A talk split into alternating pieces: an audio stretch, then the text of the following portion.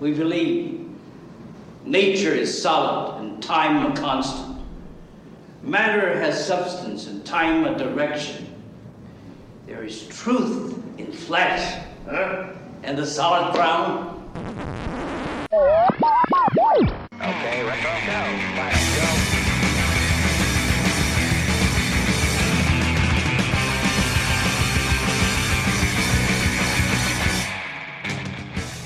Hello and welcome. Welcome and hello. This is Wait, you haven't seen? It's a show where we talk about movies, and specifically, we talk about a movie at least one of us has never seen before. I'm your host, Travis, aka TV's Travis. This is episode number 189. And our movie this week was John Carpenter's Prince of Darkness. And it's also week four of the Gore podcast takeover. Joining me to talk about this movie is the wonderful Monica. Hello. I'm wicked. Yes, you are. The lovely Dreadly. Oh, hello. I'm Dreadly. And the Dreadly Faye. Hello. I got to make it different every week, okay? Don't look at me like that. So, all right. Uh, let's see. Dread, you had seen this movie before, yes? You're familiar with Prince of Darkness? Okay. And Faye, you had seen it before as well? Oh yeah. So, Monica, this was your first time seeing Prince of Darkness. Yes. Yes, Okay. it was. I had also seen it before. So, what did you, Monica, know about John Carpenter's Prince of Darkness prior to sitting down and watching it finally? How familiar Um, with you with it were you? I uh in search of darkness basically. That's the first time I was like I'd seen the box obviously. Like you you see that box in the video store. So I knew it existed. I just didn't know what it was. And so I assumed it wasn't anything I wanted to watch. And then I saw the documentary and I'm like, "Oh crap, I got to watch that. It's Donald Pleasence. What am I doing with my life?" By the way, the the U.S. like VHS box art is awful. I, I really don't like it because it doesn't give you any idea of what the movie is at all. It's a weird, distorted face going into a bill. It's it doesn't make any sense. It's a terrible poster and a terrible box cover. Um, so, Yep. Since the three of us had already seen it before, uh, and you had not, um, what I want to know is what did you think of it? What did I think of it? Yeah, did you have a good time watching this? I I really liked it. Yeah. it All was right. uh it was very I don't know, there's just like I I want to call it like instant nostalgia. Like even though I didn't watch this when I was younger, like I felt like I had seen this movie a dozen times before for some reason. And Okay. it just felt really good. The way that it was filmed just felt right. I'm not saying it was a perfect movie or it's like, you know, my favorite movie of all time, but like Sure. I thought it was a really, really fun watch. Excellent. Well, I Uh, mean, it was Carpenter, and there was a lot of alumni from other Carpenter films. Yeah. So yep. Which love we will we will definitely dive into. So Faye, what do you think of Prince of Darkness? It's a it's a good one. I mean, I wouldn't say it's my favorite, but it's Mm-hmm. definitely up there. That uh, in in probably my top fifty. Okay. Uh Dread, how about you? Where where you stand on Prince of Darkness? Ah, it's a good movie. I am gonna say every time I watch it, I enjoy it, but it's not one of the movies that I watch a lot. That makes sense. That kind of does because the movie it, it's interesting. The movie came out in 1987. It was written and directed by Carpenter and it kind of it came out its opening weekend it was number 2 at the box office, but it was the 6th week in a row that Fatal Attraction had been number 1. And so like it didn't get any traction from there. It made like 14 something million uh box office gross.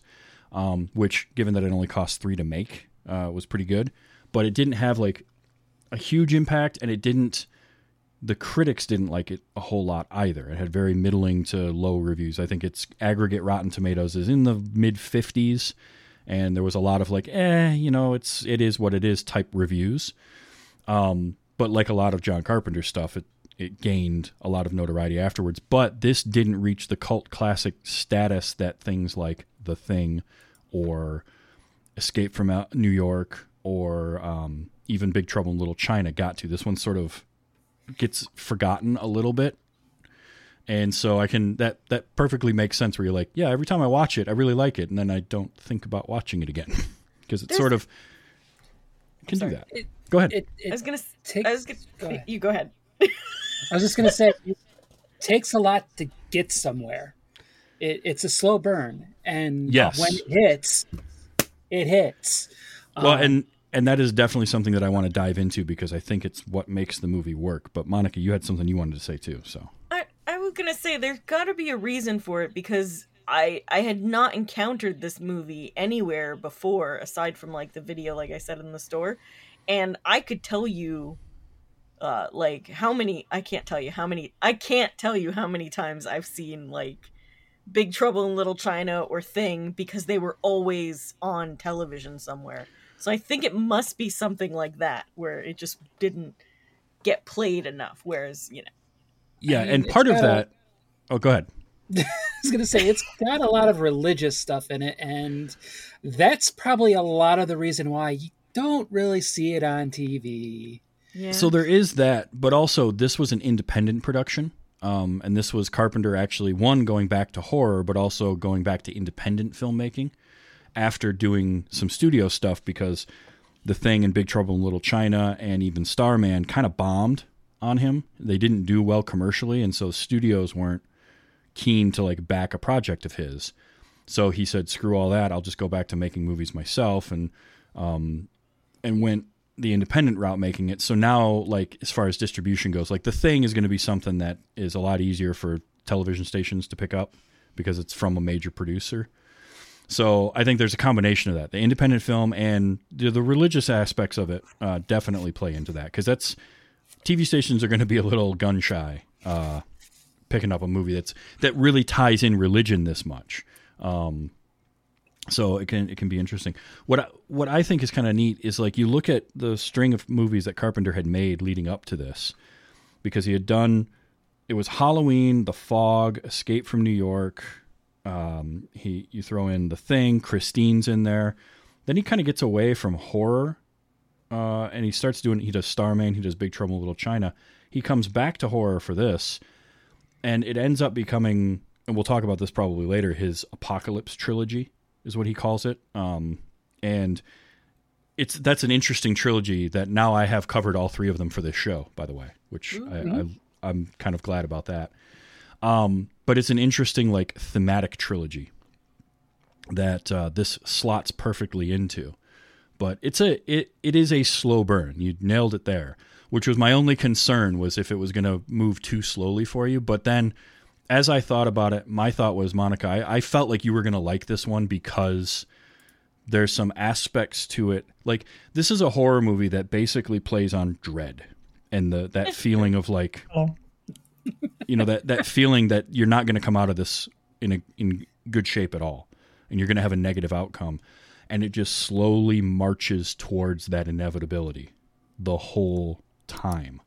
Um, everything does. The music does it um, the story plods along and it just it's this it's this feeling of like oppression and and dread that you can't escape throughout the whole movie as opposed to just relying on a jump scare or or tension there's a couple of tense moments but it's not a tension filled movie if that makes sense like you know how halloween is all about the tension scenes with Michael Myers. There and slasher movies especially have that where we as an audience see the killer and we see the victim and we know what's going to happen. Like we know that Michael Myers is going to stab this person or choke this person or Jason's going to take their head off or whatever it is.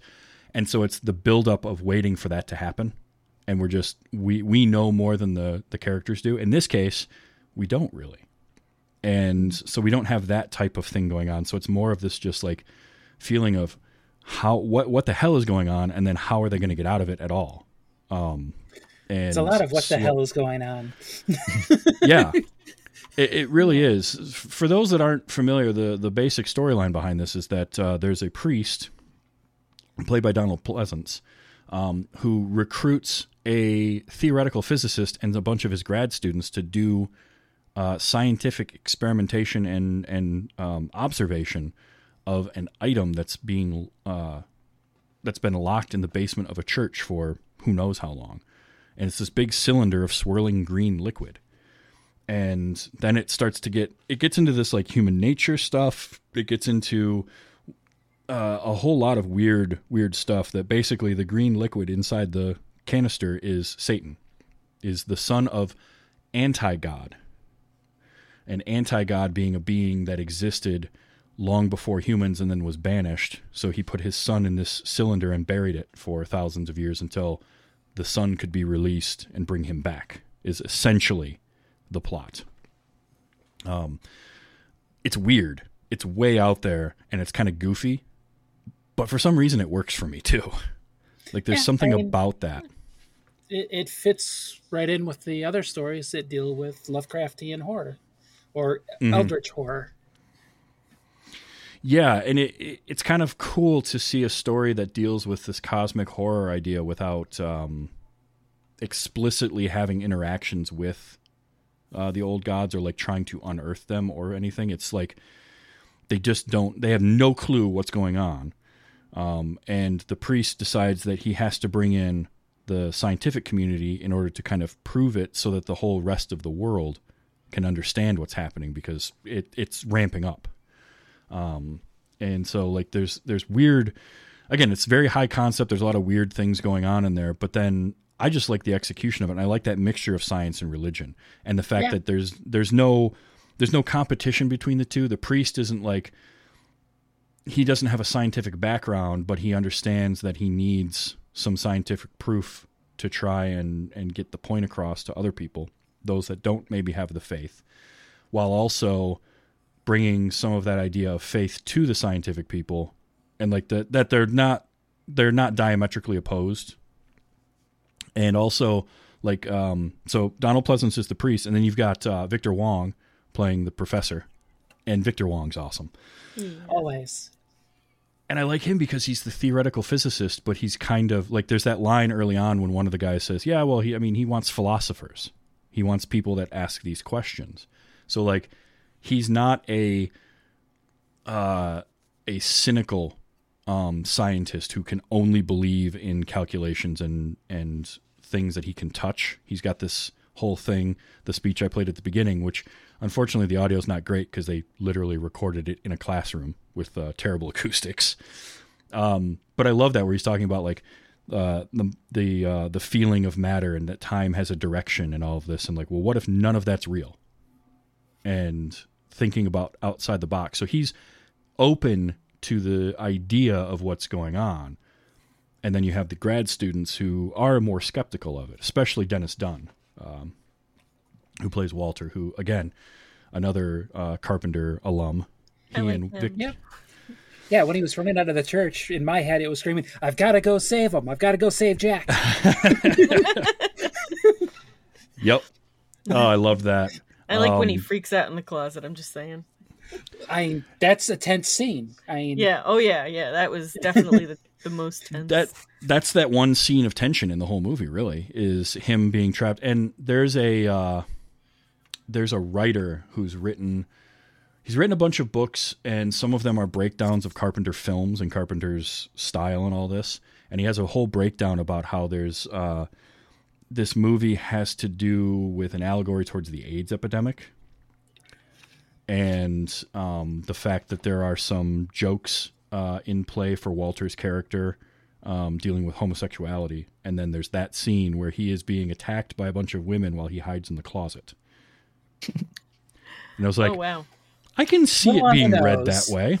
Um, so yeah, but that that scene itself, like the way that plays out, what I liked about that whole sequence is it starts off he's just in there hiding, and they just stand there and stare at him, and that's the creepiest part of it is when they're not doing anything, when they're just standing there staring towards it, and he's just like, I can't go anywhere, I'm stuck here. What am I gonna do? Um, and just then, then he shines a light. yeah. well, Can they're I- physics students. I'm just I'm just yelling at them for not breaking the wall down faster and taking all those breaks from breaking the wall down. I'm like, can you people just keep going?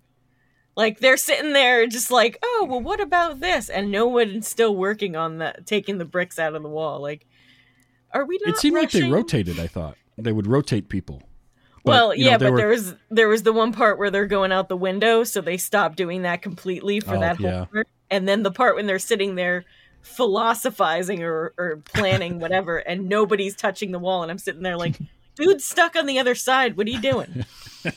It was Well, like were- you're making this more tense for me. I need him to get out. He needs to get out.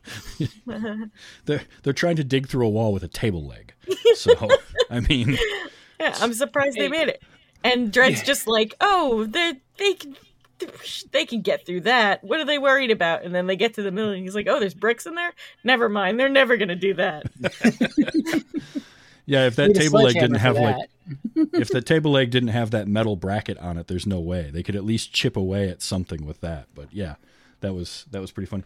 That's actually one of the things that I like about this movie in general is that it's this great ensemble cast, and there isn't at no point does it break down into some kind of like action moment at all. Like nobody suddenly fights really well, or you know they're they're they're all college students. They're all grad students, and they act like grad students. Um, which I Nobody appreciate. becomes a superhero. Whiny. Correct. Oh, the window did, right, Dred? Yep. Fair enough. Um, and I also like that there isn't like a single character that we're meant to look at as a protagonist. Like kind of Brian, um, but but sort of not. Like he's the one we see at the end, but he's no more important during the bulk of the movie than Donald Pleasence's character or Victor Wong's character or anybody. It's a truly ensemble cast of just like everybody being involved. Um, we mentioned Donald Pleasence, Victor Wong, and Dennis Dun. Um, there was also um, Peter Jason playing Dr. Paul Leahy. He went on to work with uh, Carpenter in a bunch more movies Village of the Damned, um, Yep. Escape from LA, In the Mouth of Madness. Uh, I think Ghosts of Mars too. I don't remember, um, but he's he's great for his for the the few moments that he's on screen. Like he doesn't have a ton of scenes, but they're they're awesome. I love his introduction where he comes in, and they do it in a long take, which is which is cool. And he walks over, and then he meets up with Victor Wong's character, and they start talking. And just mid sentence, Victor Wong just walks away, and leaving him confused. That wasn't in And- the script. yeah, apparently that either wasn't in the script or he didn't know that that was what his character was going to do. So he's his visible confusion is real. He's like, "Wait, what's going on here? Why did he walk away?" And it's just such a good introduction. Uh, and then he goes on to do his little mouth trumpet noise later. Uh, him and Which is really trumpet. well done. It, it is. Um, so let's see. Lisa Blount um, plays Catherine. She's the redhead, and um, she. I I liked her. Um, I, I liked everybody. I I don't think there's anybody that was bad in the movie, um, per se. It's just a lot of very small parts. So there's no there's no real moment for anybody to have like super terrible acting. I don't feel like because anything that could go that route is usually by the time by that time they're possessed or or reanimated corpses. So you can kind of play that off as like, well, they're not really people anymore. so, uh, but Lisa Blount was Catherine. Susan Blanchard was Kelly. She's the blonde that eventually becomes the host of uh, the Green Goo. The Chosen. Yeah. Um, Anne Marie Howard was Susan, uh, the radiologist, the one with glasses that then doesn't wear glasses for half the movie. Oops. Yeah. Was that? So was th- a- and I didn't find that in the trivia, but is that something? Just the the running gag of nobody knows who she is. Yeah. Ah, I love that. It's Nobody knows her name, just her job.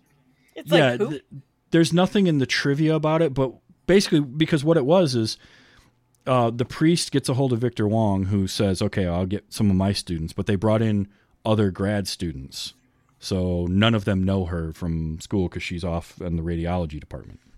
Uh, I guess. yeah, so. but they do the same joke with the same guy even twice. uh, was it Walter? Walter. They do it with him once, and then the second time he's again who? Like, you just had that. Oh man. Can Can I mention that the fir- that the the first person that died, uh, they killed Lewis Skolnick. Like, what was that about? From Mm, Revenge oh, of the Nerds. Yeah, That's right. Did he not look like him? Come on, tell me he didn't look like Robert Carradine from that movie. A little bit, yeah. Yeah, that was uh, Dirk Blocker as Mullins. That's a great name. That Like, sounds that's, fake. Come on. I really uh, that's definitely got to be a stage name. Like he had to have changed his name. You know, it's like Brad Pitt. Like he wasn't born Brad Pitt. This guy wasn't born Dirk Blocker. Wait, he wasn't born Brad Pitt. Pretty sure. We now I need up. to know what his real name is. Yeah, Um, Brad Someday. Seed. Uh, Brad Stonefruit. Um, but uh, he was Mullins. Um, I also liked how the all the students like they were of varying, not just backgrounds, but they looked like like Mullins didn't look like he made it to grad student level because he had like he just looked like a he looked like a out of work roadie. Because he sort of had sort of longish hair but was balding on top and just he just didn't he didn't strike me as the studious grad student type. Um but it worked. You know there was all sorts of different ones. Because like you had dennis dun who what is it the there's the line where he talks about like i don't know why i'm getting into this and then it's oh yeah that's right so i can be a millionaire by 40 and retire um there was also ann yen was lisa she was the one translating the book Poor Lisa.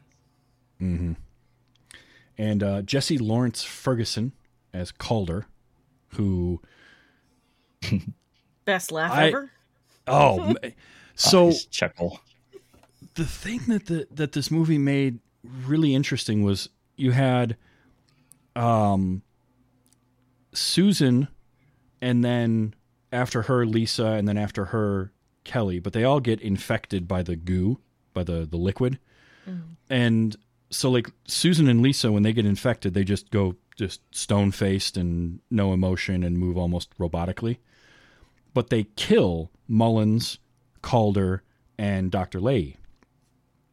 And it's the different varying ways in which all of those guys deal with death and reanimation. Because, like, Calder ta kills himself, which was, uh, again, one of those scenes where it's it's not a tense scene, but it's really, it's, uh, it's pretty rough because he's carrying that chair singing Amazing Grace and then just breaks part of the chair off and stabs himself in the throat with it. Like, yikes. Um, but then when he comes back later, he's got this laugh that borders on it's maniacal and then it borders on like painful and it keeps kind of oscillating back and forth.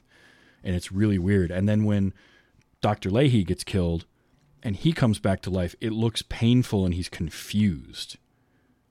And Oh, like yeah, he was like crying and stuff. yeah, and it was just it was interesting the way that they all were a little bit different in how they came back. Because then Mullins comes back and he's just kind of neck a little off to the side and and glowering at everyone, like he was angry about it. Well, yes, he wanted to make sure that you knew that he had broken his neck earlier. Yeah, exactly. This is his acting. Yep, that's all he had to go on. They didn't have any And money then- for anything else. When they hit him, when they hit him later on, his neck went back. So they fixed Yeah. it. Yeah. Oh, that that would. if this were a comedy, that's where he would have been like, "Oh, thank you. That crick in my neck has been killing me." But Yep. Oh, can I tell trope? oh, absolutely. Uh, the cartoon foretelling the devil. Yep. I love stuff like that. There's an episode Yes. of Creepshow that does like the same thing, but not with the devil. But you get my point. Yeah. And uh, yeah, it's cute. Yeah, that was Tom and Jerry. Um, and I, it, the trivia says exactly what episode it is, but yeah, I liked how they they did that. That's that's one of those fun things to to see in movies. Um, the, Dread, let's start with you. Do you have a character that stands out for you in this movie, or not really? Do they all just kind of like they're there and you forget about them? Ah, well, the one person I would think about was Donald Pleasence, just because it's Donald Pleasence, not really his character, but as an actor. So his face is like, well, yeah. Uh also the Brian's mustache deserves a mention for being a character. uneven. One side no, is longer than the other. And it's The You're right. whole movie. I forgot Ah, to mention but- him. as characters, not really. Like Uh, I how can remember you not like Alice Cooper? Oh well, yeah, Alice Cooper is yeah. Yeah, so uh, I didn't I didn't mention Jameson Parker as Brian Marsh, who's sort of our protagonist, but I think just by rights of having most, the most screen time in the movie. Um, but yeah, uh, Monica, how about you? Um, Anybody stand out? Anybody not named Donald Pleasence stand out to you? Gotcha. I mean, I don't know. Like the only person that I was rooting for for any of the time was, aside from Donald Donald Pleasence, was um, and now I'm blanking on his name, but uh, closet guy. Uh, Oh, Him. Walter Dennis Dennis Dun. Immediately loved his character, loved him. He was the you know bit silly and and whatnot. Like, and I was like, do not let him die. If he dies, I swear to God, I'm out of this movie. He like he's the person I was like, no, no, no, I'm done. I'm done. Um, so No, I he just was loved done. him. He, yeah, that's it. Done. And how much how much of that is because you like Big Trouble in Little China, and so you like him in that movie? Do you think there's some carryover there? Because I know there is um, for me. There, May- there was a lot. It's like he was the same character. I mean, like I like Victor Wong too, but I I don't think I was worried about him in the movie at all. So maybe it was his precarious position that also made me like his character because I felt like he was in some sort of trouble, and then I'm like, oh no, you know, like when when you're not sure if you love somebody, and then like they're about to die, and then you're like, oh, I'm in love with them, you know, that kind of crap. They didn't do that trope in this movie though, so you know, you Thankfully. probably don't know what I mean.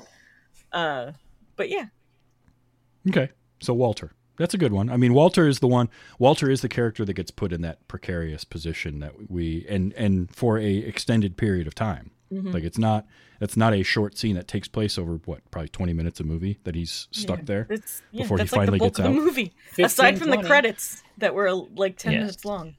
Ten, Yeah, 10 minutes. Over 10 minutes for the last directed by credit. We're sitting there And- and, like all of a sudden the credits continue. I'm like, oh, I thought they were done. like what?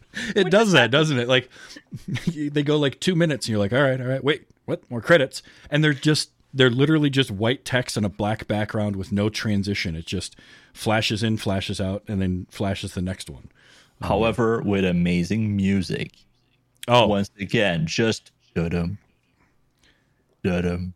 That's just so good. okay, so I want to talk about the music before we go any further because for me, this is not my favorite John Carpenter Alan Howarth score, but it works so perfectly for this movie. Because there's nothing like super memorable about it, right? Like you're not humming the tune later on because it's almost all just that driving beat. It's just But- a little bass, basically. It's like boom. And It's all that it is, but it and it keeps going in the same vein as as it is, Mhm. so there's not much difference. Yet it stays fresh enough for some reason, and it's like, how does he do it? he manages to have that driving beat and then he'll he'll vary up the melody just a little bit but not so much that you really pay attention to it but it's enough to feel different as you're going along and part of that is because he doesn't score his, he didn't score his movies before watching them. So he didn't have an idea of what he was doing. He would just watch the movie. As he said he had a 24 track recorder running through the film track with his synthesizers and his keyboards and all that and he would just watch the movie and improvise and make up a score to whatever was going on. And that's how he, that was his process of of scoring his films. And i love that. And and it's that again that whole thing i was talking about where it's that slow burn and then just that inevitable march towards this this awful ending that the movie has and that music just drives that home over and over and over that um, that lovely lo- ambiguous ending. Yeah. yep. That it's and it's an ambiguous ending, but everything that's happened in the movie leading up to it, you almost kind of feel like there's there is no positive outcome from that. Regardless of the fact that they don't show it to you. You just that's how I feel when I get when it ends like I don't see it happen, but then my brain starts going in that direction of like, well, this isn't going well, and, and nothing's going to be good afterwards. Um, but uh, I mean, Monica, did you like the music? Yeah, It um I enjoyed it. Couldn't tell you what I enjoyed about it. uh, but it was uh it was fun. It was fresh, it was funky. I don't know. It was really I remember it being good. Uh you know, I only got a it was my first time, so I didn't get a chance to really dive deep into it the way that Dredd seems to have done with his done it duns and stuff. Well, it's Yeah, the music is complicated to learn this. Uh, I yeah. it's what it is is the music is fitting. And there was a piece of trivia. It was a it was a, a quote from Carpenter I'd read where he talked about like there's basically two styles of film score. There's sort of the film score that kind of melts into the background and you don't really think about, and then there's what he calls Mickey Mousing, which is where the music really informs what you're supposed to feel in a moment. Um, and his quote went on to say like John Williams is the probably the most uh, the the most well known Mickey Mouser Oh hell yeah. in that the way his music is. Whereas a lot, because a lot of Carpenter stuff is very simple and very much kind of just uh, a bed. Instead of like really informing how you're supposed to feel in a moment, it's more of just giving you the overall feel of what the movie is. Halloween does that really well with that super simple little piano piece, but it's so creepy and it just continues to build slowly. And he did that here. And so, yeah, I'm I'm a fan of this kind of soundtrack. It's like it's weird because it's a soundtrack that unless I'm watching the movie, I don't think about the score of this one. This isn't like, you know, my Lord of the Rings score albums where I want to play those and just listen to them. Although I could put this on and listen to it, I don't think about that. And then I'm watching it in the movie, I'm like, it's perfect. There, there's no other music I would want to hear here. Here. Here. Uh, Maybe some Alice Cooper. there is some rock music. Which When you we- hear we- rock music, you know you're going to die. So there there is the one Alice Cooper song. Uh, so Alice Cooper is the he's credited as street schizo. Um, he's kind of the leader of the undead homeless people, the which is another thing that just is constant throughout the movie. That again gives you that feeling of like things aren't going to end well for these people because every time they look outside, there's just walls of homeless people staring at them, not moving, just staring at them. Which I'm sorry, I don't like it, and I wouldn't like it if I was standing there. And they were there the entire time. Yep. And uh, Alice Cooper got involved in this because his manager was one of the producers of the movie. And so his manager uh, talked with Carpenter, and basically they, they were like, well, why don't you write a song for the movie? Which he did. That's actually what's playing in that guy's headphones um, when he leaves, the, the one dude. It's Alice Cooper's song, Prince of Darkness, that he wrote for this movie. And then they decided to cast him, and they wanted to use his prop for the impaling with the bicycle. That was part of his stage show. Mm-hmm. So they and they used that and they cast him in that role and he's honestly he's very memorable in this movie. Most of the images you see of it are either Donald Pleasence or Alice Cooper. Strangely, he's the only homeless person that's pale. like like white Yeah. pale. You notice that? Yep. Yeah, I think he was supposed to be slightly different from the rest of them, And or definitely was. like. Which But I, I love Alice Cooper because he he loves he loves horror. Mm-hmm. He's done the soundtrack for like quite a few, or like at least three that I know of horror movies, and he's showed up in you know a few of them. Like, isn't he in that uh Freddy's Dead? Right? He's in Freddy's Yep. Dead.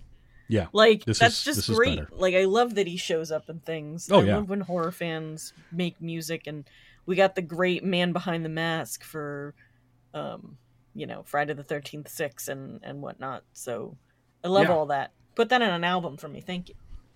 Well, and like you said, he's a fan of it, and it's influenced. I mean, horror movies and horror stories influenced his stage show, so it just makes sense that he would pop up in movies here and there. And to, I think it's also smart for somebody who isn't an actor, even though he's got a great stage presence and he's very theatrical in his concerts, he's not an actor especially not at this point, like not a film actor. So to have him play a part where he doesn't have any lines, so he doesn't have to worry about trying to remember lines and emote properly and all that. He can, you put him in this this role, he's just mute and he walks around, he stabs some guy with a bike and looks menacing. Perfect. And I loved it. And uh, Joanna Merlin was the bag lady, and she was also creepy as all hell. Is that the one that hugged uh, Donald Pleasence and like Yeah. kissed Yes. his hand or whatever? Like, no one had that. on him. Yeah. Had the, had the ants crawling on her face at one point. Oh those, Those ants. Bugs, everywhere. bugs throughout the the whole movie. Oh. um, Also, I'd like to say that the Beatles were killed in this movie. okay, yes, I'm like, I don't know. I'm not gonna say that they definitely killed bugs in this movie, but they, I'm pretty sure they did. yeah, it's it's entirely possible. I can't find anything to say one way or the other, but I don't think they do PETA for that either, because it's. I don't think so. I don't know how stringent they were at that stage of of Yeah. Hollywood, Especially for insects. I don't know. Anyway, I mean, I- I thought that was a funny thing. Well, but I know in some movies, like I remember specifically Men in Black, there was a uh, whole thing about how they couldn't actually harm a single cockroach in making that movie. So, like the scenes where Will Smith stomps on the cockroaches, those are little mustard packets that he's stomping on. So maybe they didn't. I don't know. When So- will we defend the rights of little mustard packages? Damn it! Well, you When start the ketchup. PETA, yeah, you start the PETA like agency for that, and we'll back you, okay? Condiments. Thank Gotta save the condiments. but there were there were a lot of bugs and creepy crawlies and like th- this movie builds atmosphere especially the first half of it um, and to do all of that on a three million dollar budget is pretty impressive because they just they just did very simple uh, filmmaking stuff like the shots of the windows where all the worms and stuff are crawling on them they just shot all that and then played it backwards so but it's it's so much eerier and creepier that way when you're watching worms kind of crawl up a window. and and and because they're playing it in reverse, it's doing it in an unnatural way too. So it's just even creepier than if it was just a worm crawling up the window. Um, but all the stuff with the the fluid, like it coming out of the canister, is just upside down. But it works. It doesn't. Carpenter has this way of doing something on a low budget and not looking cheap, if that kind of makes sense. He that's what he did with with Halloween as well. But I don't know. The the the uh, liquid sharing scenes were kind of cheap. in some, yeah, I mean they're not the greatest, but when you don't have computers to do that kind of stuff with at all, and you have to do the whole hose behind the face and turn the face away from the camera thing, I think it looked okay.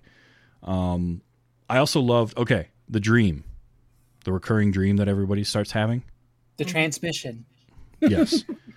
From the future. If I start having that dream now, I swear, I'm freak. What? No, you didn't visit the church, so you're fine. Okay.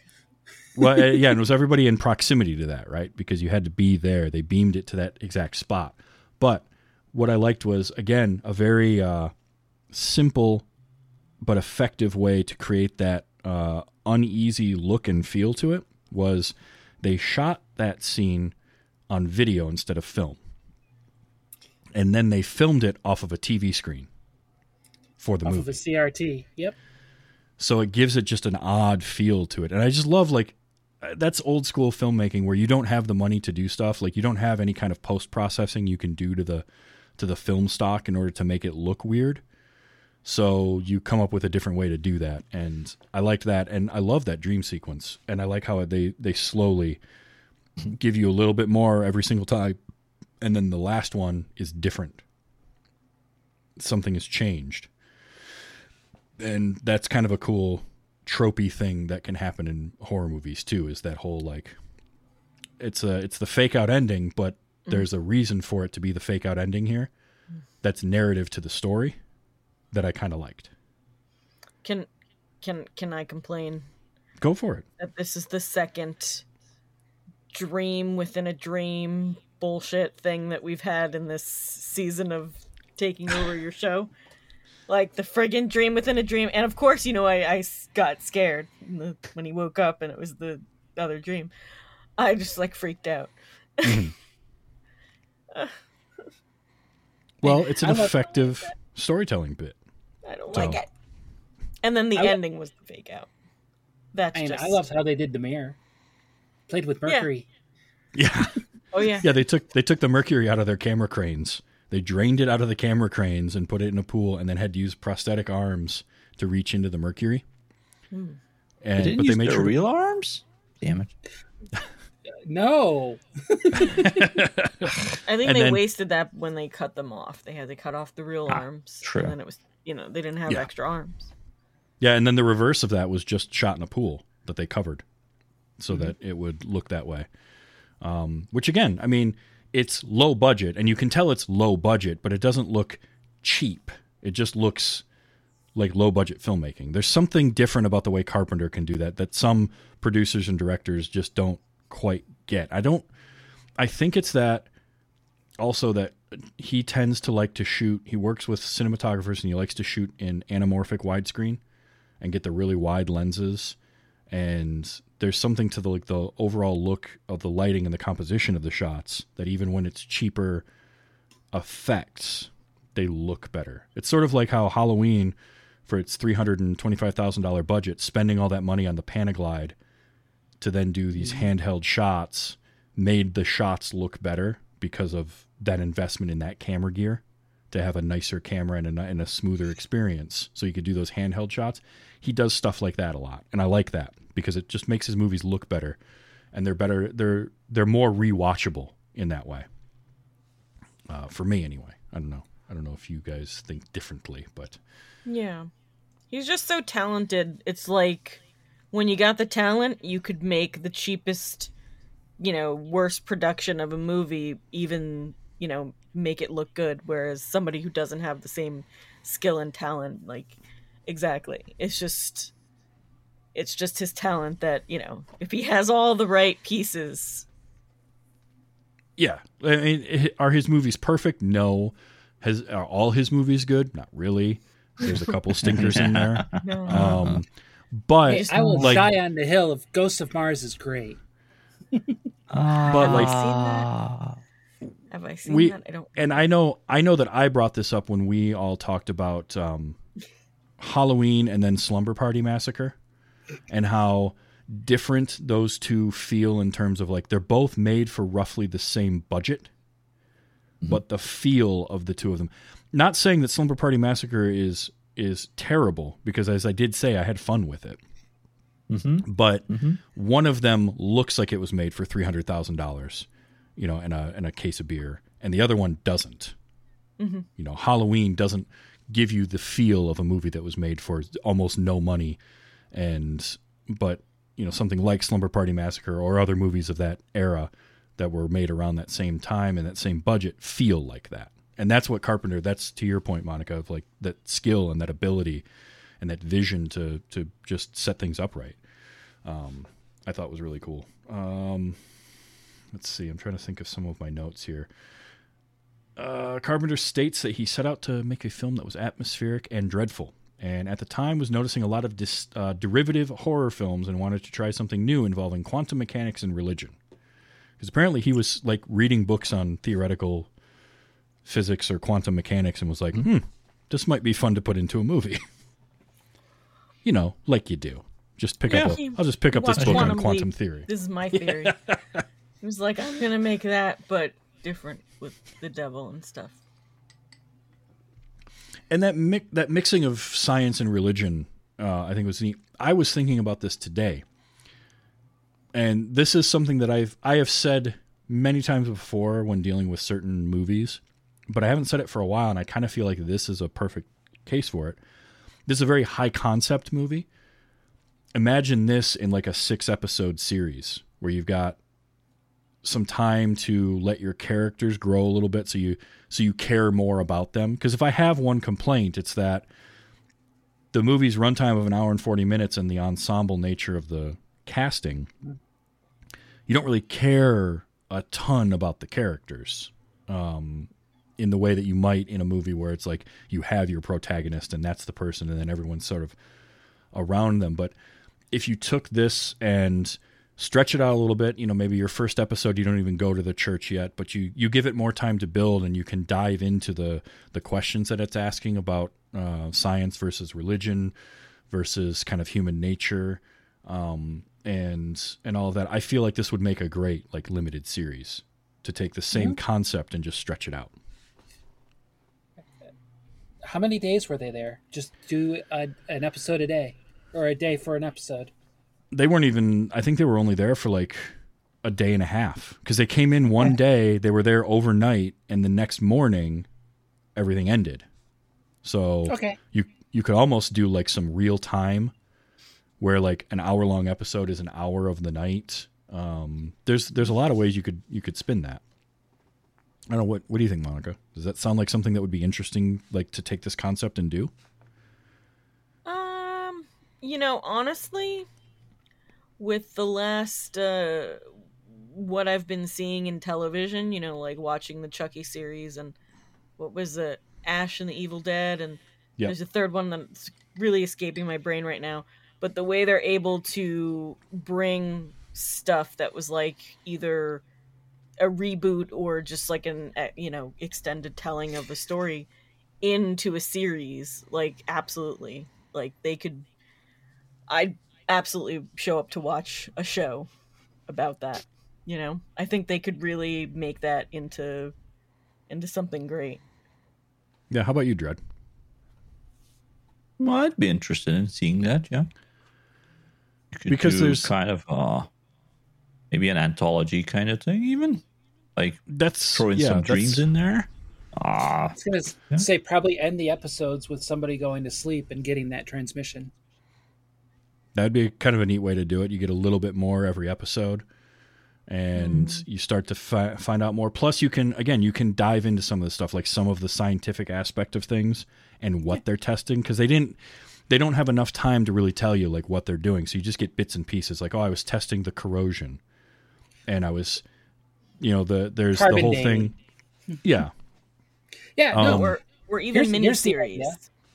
Yeah, yeah. For the miniseries, each episode, for the first part before things start going crazy, follow one of the students. It's all about what they are doing, their quick interactions with with some people when they show up, but then just keep following that one person for that episode until they go to sleep and have that transmission dream. And then the next episode, Sounds dirty, by another way. person. mhm, mhm. You know, yeah, this will be an HBO show, Monica. Well, yes, of course. Called nightly transmissions. Boy, now it does sound dirty. You just Yeah, made it well, much more dirty. You said transmissions, so. Yeah, well, Well, transmission. that's what they called it. Oh yeah, Yeah. yeah, Yeah. I know, I know. No, no, no, but but but transmission dream is one thing, but when you start calling it nightly transmissions, now it's getting now we're really we're getting into Well, dirty when do you dream? I'm just saying. I'm just Um, saying. Cinemax yeah, late I- at night. I just I just like the idea because like the priest character, for instance, Donald Pleasence. Here's a guy who's had his entire worldview just upended, and he's trying to figure it out. And like I, I want to dive more into that. And his is he having a crisis of faith at all? or is it just he's trying to reconcile that into what he knows and what the church has done and he has the line talking about um, how they're you know they're just salesmen selling their product to whoever doesn't have it uh, and how the like it's really interesting stuff that i think could warrant having just more exploration into it. So you could have an entire episode involving him or have a through thread where he's talking to people about this. Because there's also like the skeptical students versus the students that are a little bit more open to the maybe the idea or somebody that was raised like the one character you could tell was raised catholic because when they all come into that room to see it for the first time one of them crosses himself.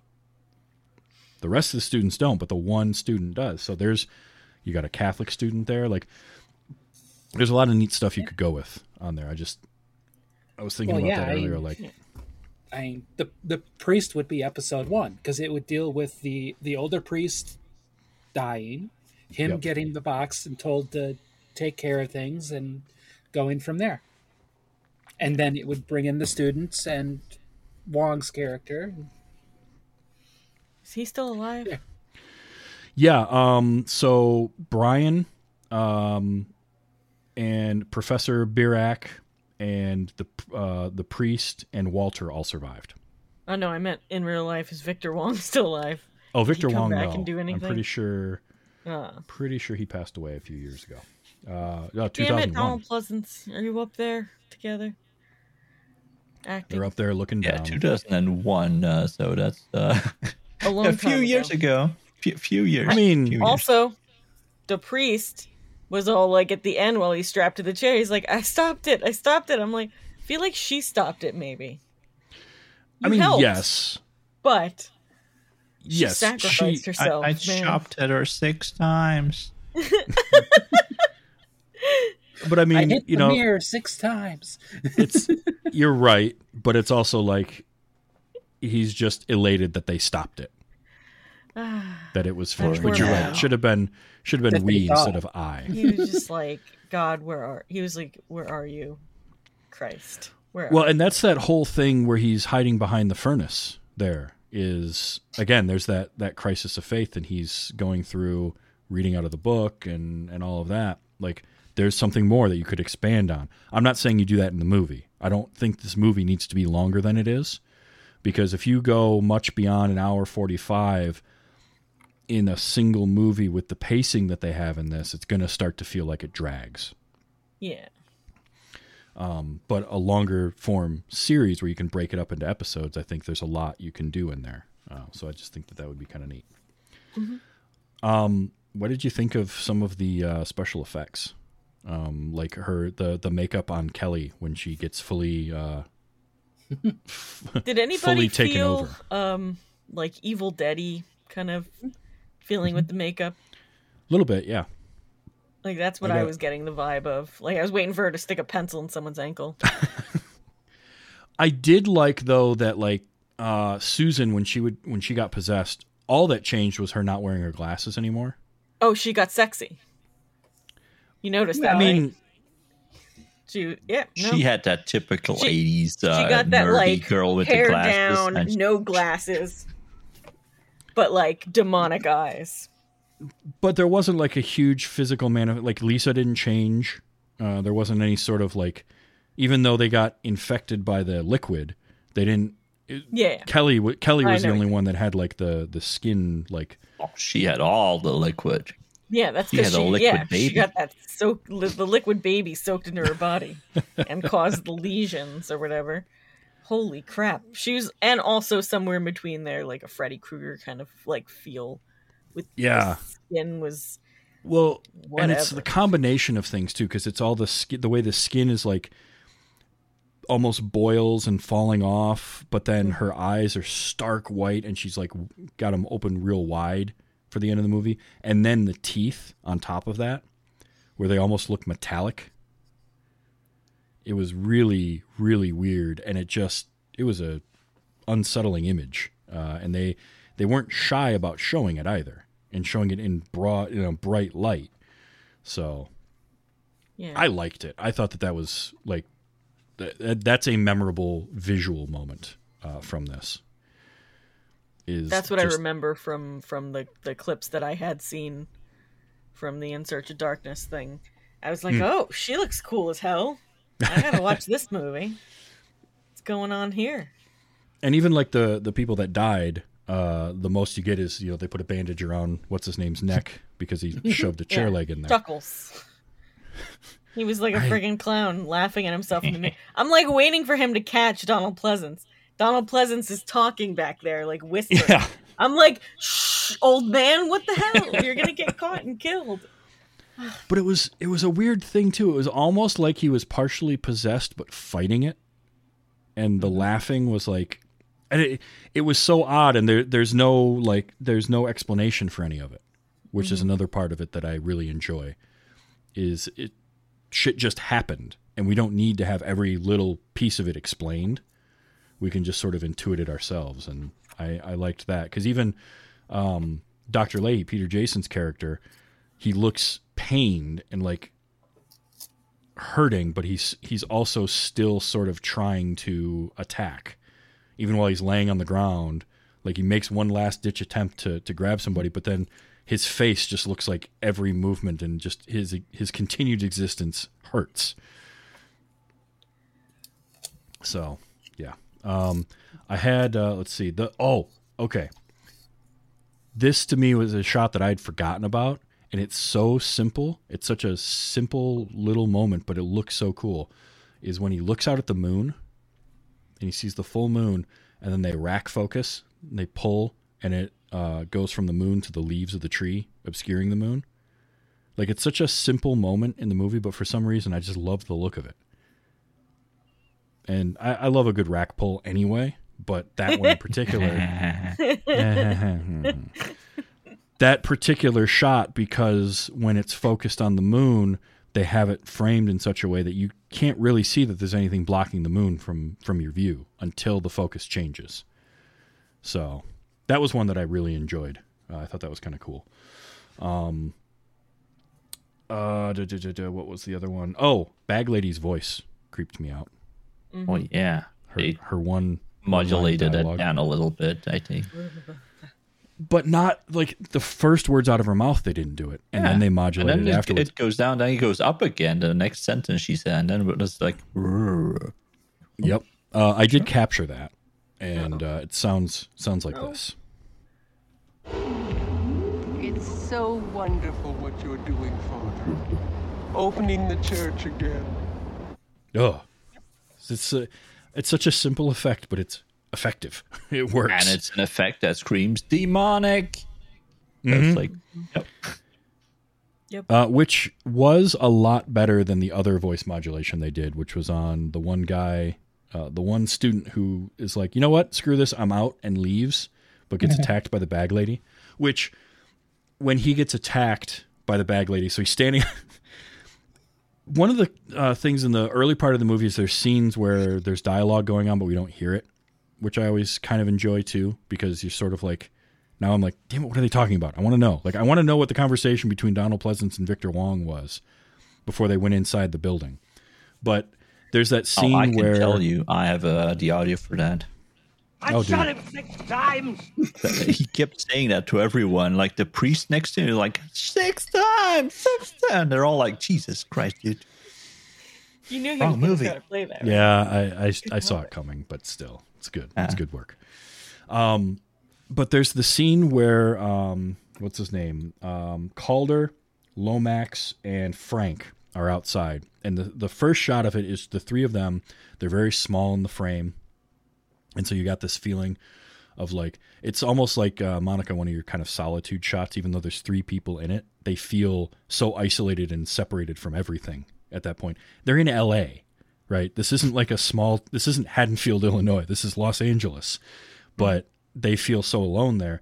And then they leave, and there's Frank, and the bag lady attacks him. He turns around and sees all the homeless people there. But the uh, bag lady, when she runs at him with the, the half of scissors, um, that wasn't like they did that by having an actor hold that in place and they drove um, the background. They moved the background behind them like a truck with like a brick facade to give it that motion look. I was saying is it looked weird too. I was just like, Exactly. what is that? It was kind Right? of like, oh, it's reminding me of something.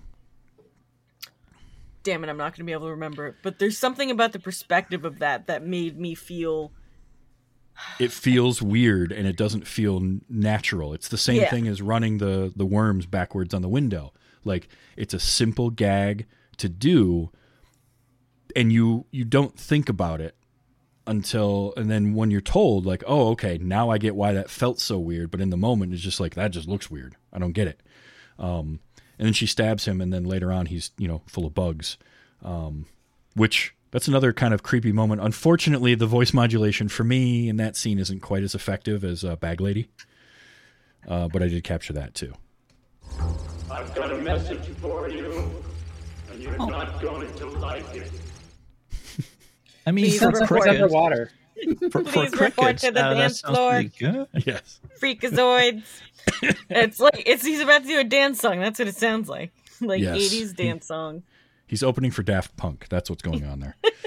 There you go. Um, yeah. Um, World around the world. but but that one that that wasn't quite as it still worked because of the visuals, but it, the voice wasn't as creepy as Bag Lady. I mean, this is just It's so wonderful what you're doing, Father. Opening the church again. I know what It's they that were whole- going for. It's just with all the the bugs there, it's them who are making the sound. So you need to have like the multiple. Yeah. So I under- think the idea is better than the execution, maybe, but I I can't look past that. Then Oh sure.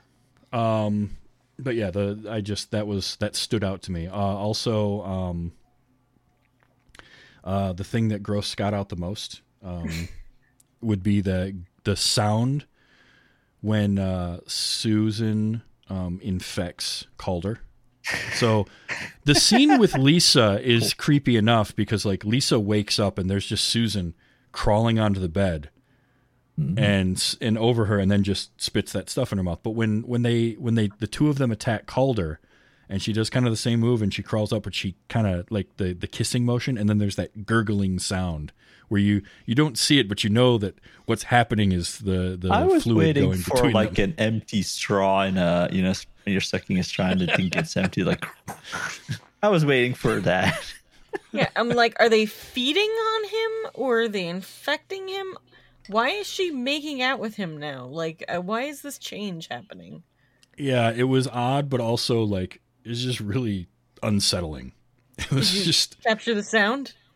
uh I did not capture the gurgling sound. It was too much. It was You too much play for that. me. You played it for Scott. I might do that.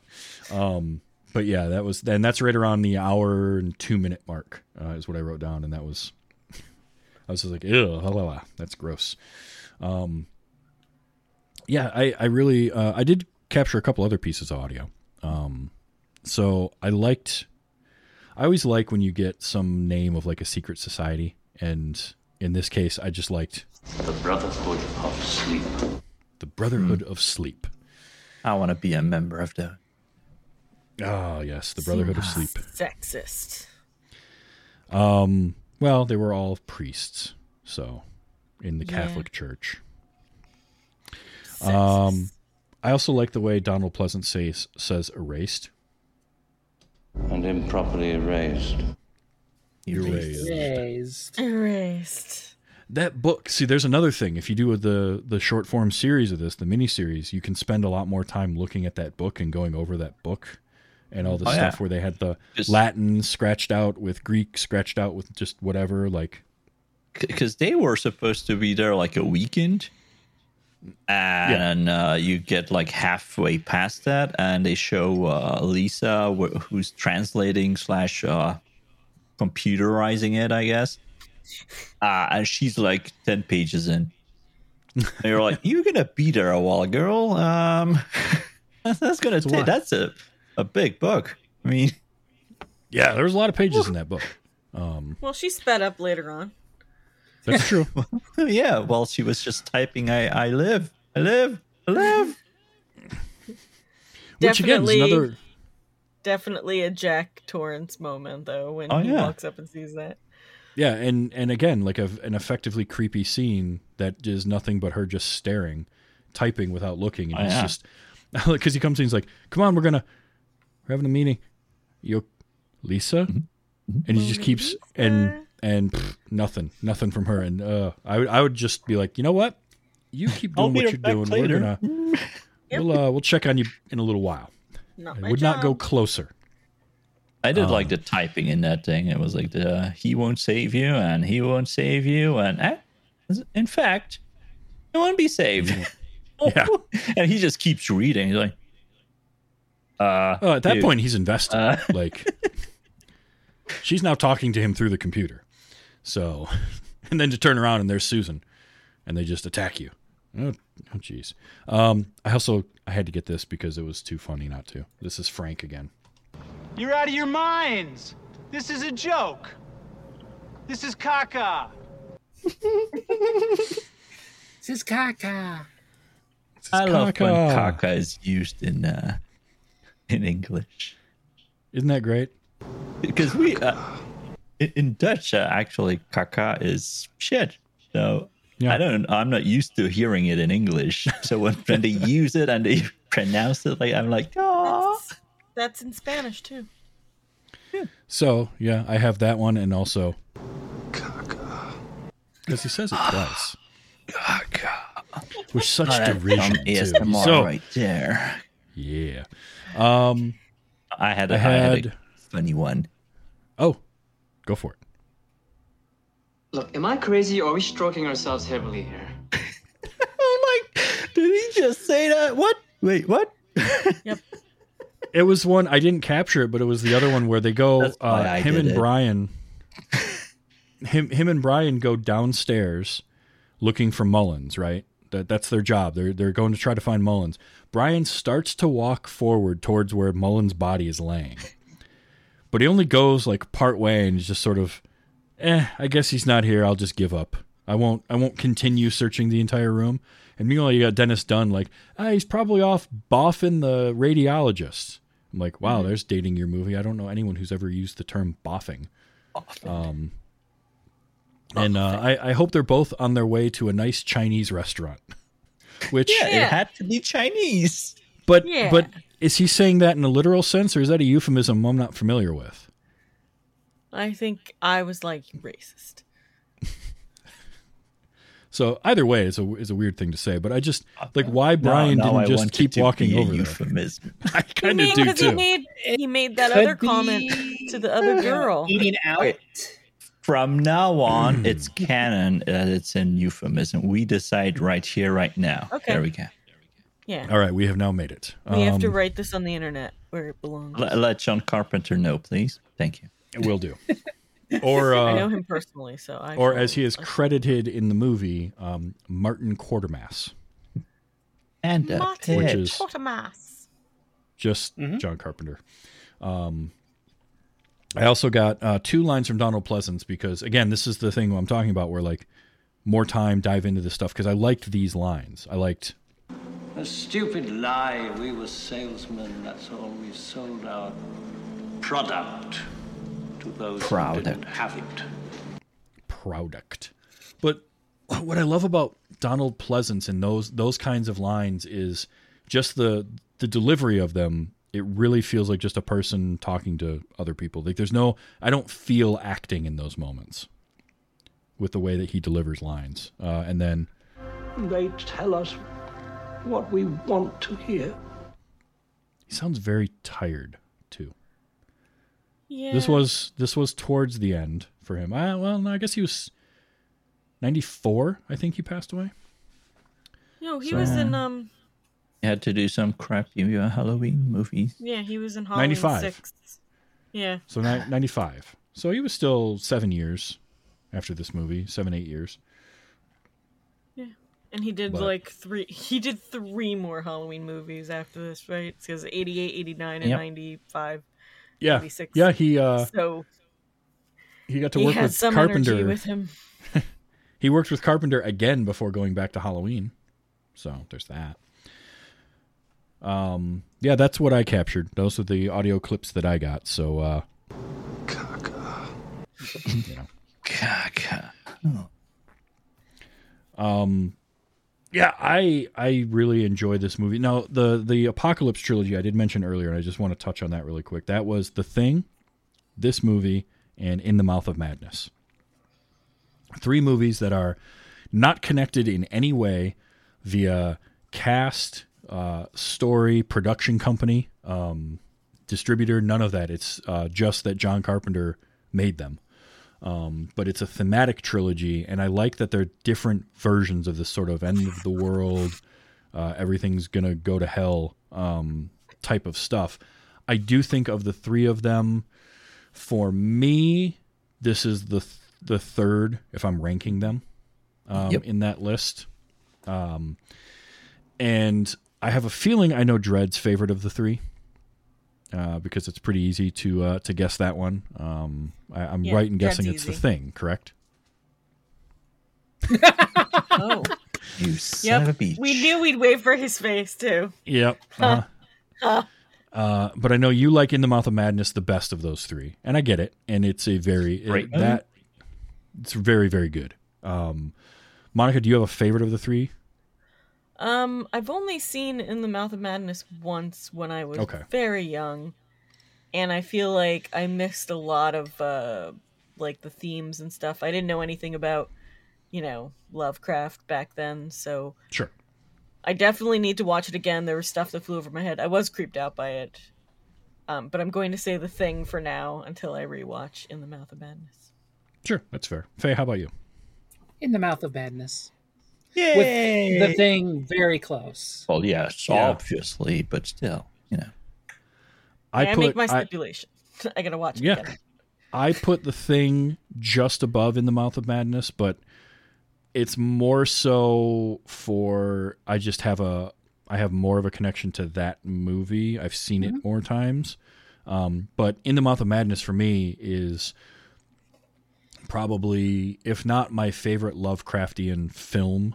Um, it's like the second best one that I've seen, or eh, it's probably still my favorite one um, because it's because they adapted the ideas of Lovecraft instead of doing a story, um, which I think works better. Uh, but it's that cosmic horror thing. All three of those movies, The Thing, The Prince of Darkness, and In the Mouth of Madness, are cosmic horror, and it's stuff beyond the comprehension of humans, but in three very different ways. The Thing is a very physical, very visceral um, experience in that movie, and the paranoia that comes with that, and dealing with you know the thing.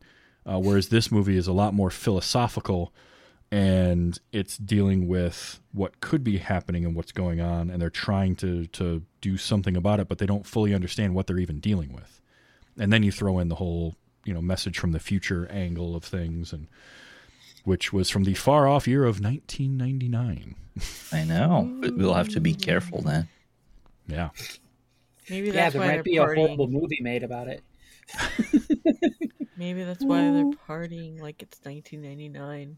that must be it um End of the world. so we talked a little bit too about the the cliffhanger of an ending, um, the ambiguous ending. Uh, I'm going to start with Faye. What did you think of that? Both basically from the moment of like the dream starting again, and we get the different version of it with the same exact uh, audio, but longer, and then we see a different um, person coming out of the building, and we get the longer version of that. What did you think of that? And then everything that happened with Brian as an ending. Son of a. Uh-huh. All Fair that. enough. All that for nothing. Yeah. How about how about you, Dread? I'm gonna say also son of a, but in a good way. I liked it. I mean, if you're gonna. You know, I like my non-happy endings in written, like so. I'm okay with maybe, maybe not endings. yeah. Yeah. And Monica, you didn't like it because of the whole dream in a dream. You don't like Remember, you just, like it's kind of like um. Just I can't think of the movie. There's other movies that end like that where it's like it doesn't, you know, the ambiguous ending, Mhm. and it's just, you know, because I'm sitting there, I'm like, oh, is he gonna be able to go through? Son of yeah. So yeah, it's definitely son of a. Yep. We're apparently not saying that we're on agreeing on that one. Yeah. But it's like, done oh, like what's gonna happen? What's gonna happen? Come on. But the trope of you know the trope is that horror movies never end with a with a definitive ending or they give you that last that one last twist or that one last mark. scare yeah The, The- end. Yeah. But well, like if something this- reached out, at you, certain if something reached out, early. if something reached out and grabbed his hand, I feel like that Well, no, made me feel Because then you'd be like, it's a dream. It's a dream within a dream within a dream. or you know, it depends what kind of hand Mm-hmm. came out and grabbed him or whatever. But that'd be a different a different story. But this is kind of like, ooh, what could happen? But we're not going to make a sequel or nothing. So live here. That's it. You just live here now. but i guess my question then is like it's a trope to do this kind of an ending in a horror film um, however this felt like it was at least earned Mm-hmm. with the story like that they the were trope telling Would have been what Monica said. That something Yes. came out and grabbed. Yeah, that, That- would that have would've been, the been the trope. oh for sure the horror movie trope. But it's Aye. definitely it doesn't make doesn't ruin the movie. It's just one of those like, damn it, I want more. I definitely wanted more. Well, oh, good. That's good then. The movie did did something right in making you want more of it, even if you didn't Angry, get. but more. like Like we're gonna fight, but I'm gonna, I'm gonna keep you in my life. I'm gonna There you go. continue to watch you, and every time be still at the end be waiting for it to change because that's what we do as movie watchers. We're like, maybe it'll be different this time. Something something new will happen now. Faye, you were going to say something. No, Okay. Um, yeah, I, I was, just I don't I- remember. okay. Well, I, I like I like that uh, the way that this one goes, and I like that it starts off with the dream sequence again, but now we get the full thing. We get the the entirety of it. Only instead of it being the weird shadowy figure, it's um, Catherine coming out of there, and because now like we have no idea what would happen. So and and because they changed things in the past, the people in the future, there's no difference to what they said. Um, so I kind of I just enjoyed that because again, with the way this movie is structured and the way that it built to that moment, it doesn't feel like a cheap uh, ending. It feels like they earned getting to do that type of thing with the ending of their movie, and then to leave it ambiguous. Um, the other thing was people mentioned that uh, he reaches out with his left hand to the mirror instead of his right hand, which I think in the movie he's shown to be right-handed, but he's for whatever reason reaching left-handed towards the mirror, which she did, uh, Kelly did when she was possessed. And there's a whole right hand, left hand thing in Catholicism. So Yeah. the the left hand being the evil, uh, dark side or whatever. So- Ironic, because I think if you if you were gonna worry about getting a hand cut off or whatever, most right-handed people are gonna put their left hand out first. That's what I'm gonna do because I'm like I want to protect the hand that's gonna, you know, be able to, uh, you know, do Yeah. wipe and stuff. She you know? had to use her strong hand.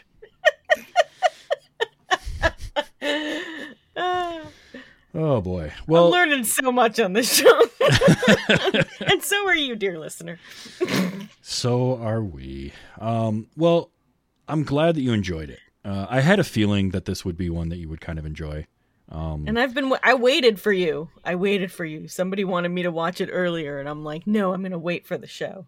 and I appreciate that. year. Yeah. And uh, and I think that uh, I think that it was worth it um, in the end. And this was a good conversation, uh, as we always have. And look, if you like hearing our conversation about this movie, we do this all the time, the four of us, on a show called Gore. Gore. we Um, do? Yeah, I was Monica. not informed of this. I didn't get the memo. Monica, tell people about that show and where it can be found. Well, we do a horror podcast called Gore, as Travis just said. You can find that at uh,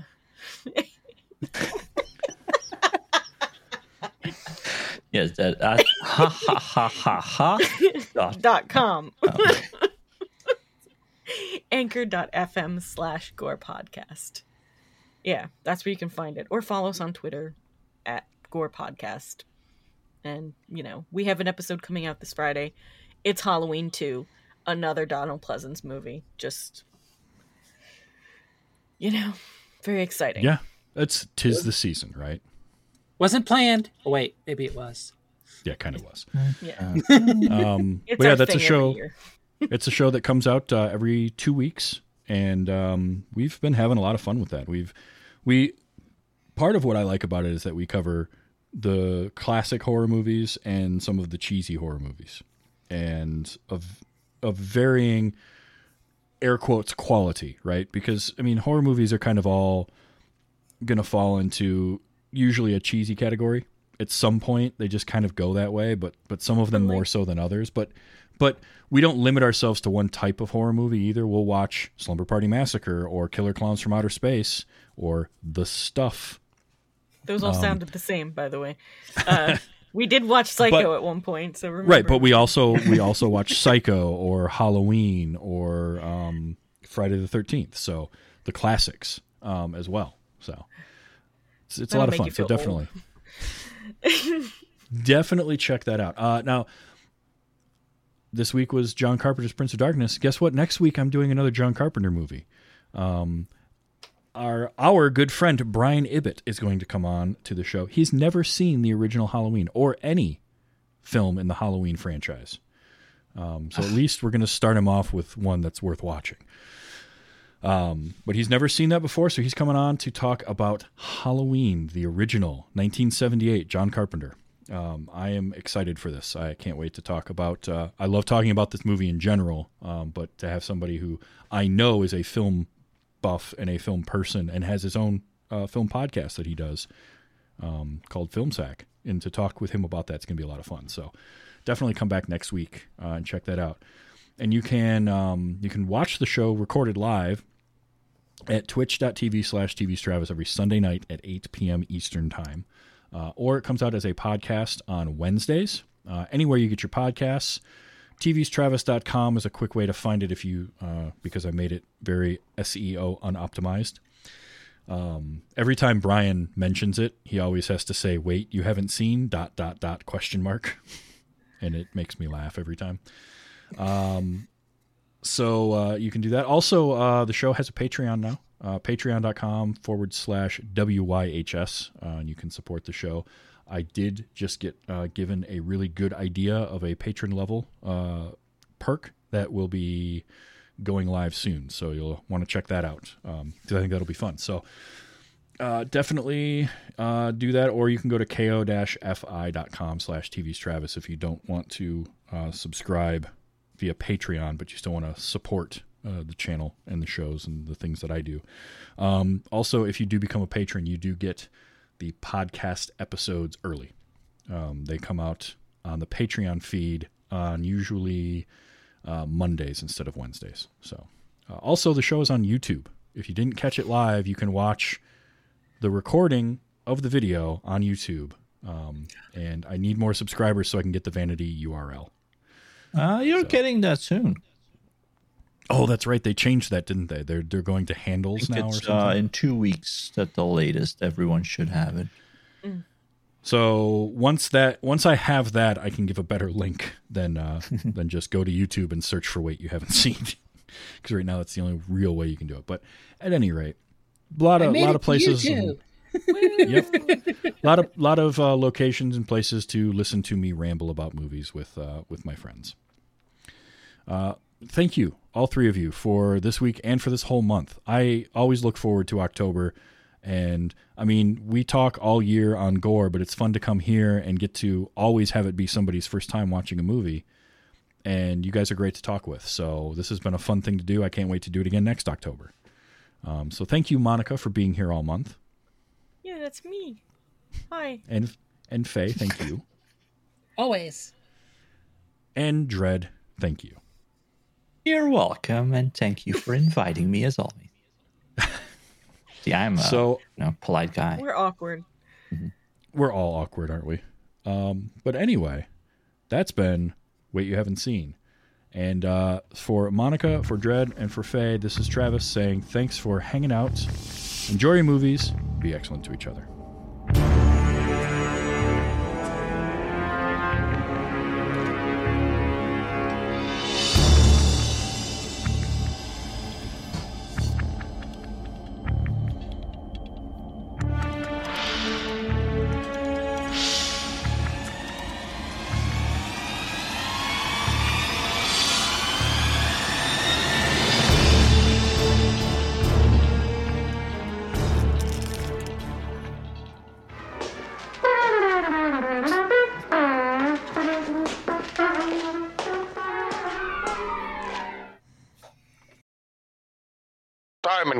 Hopes you have enjoyed this program.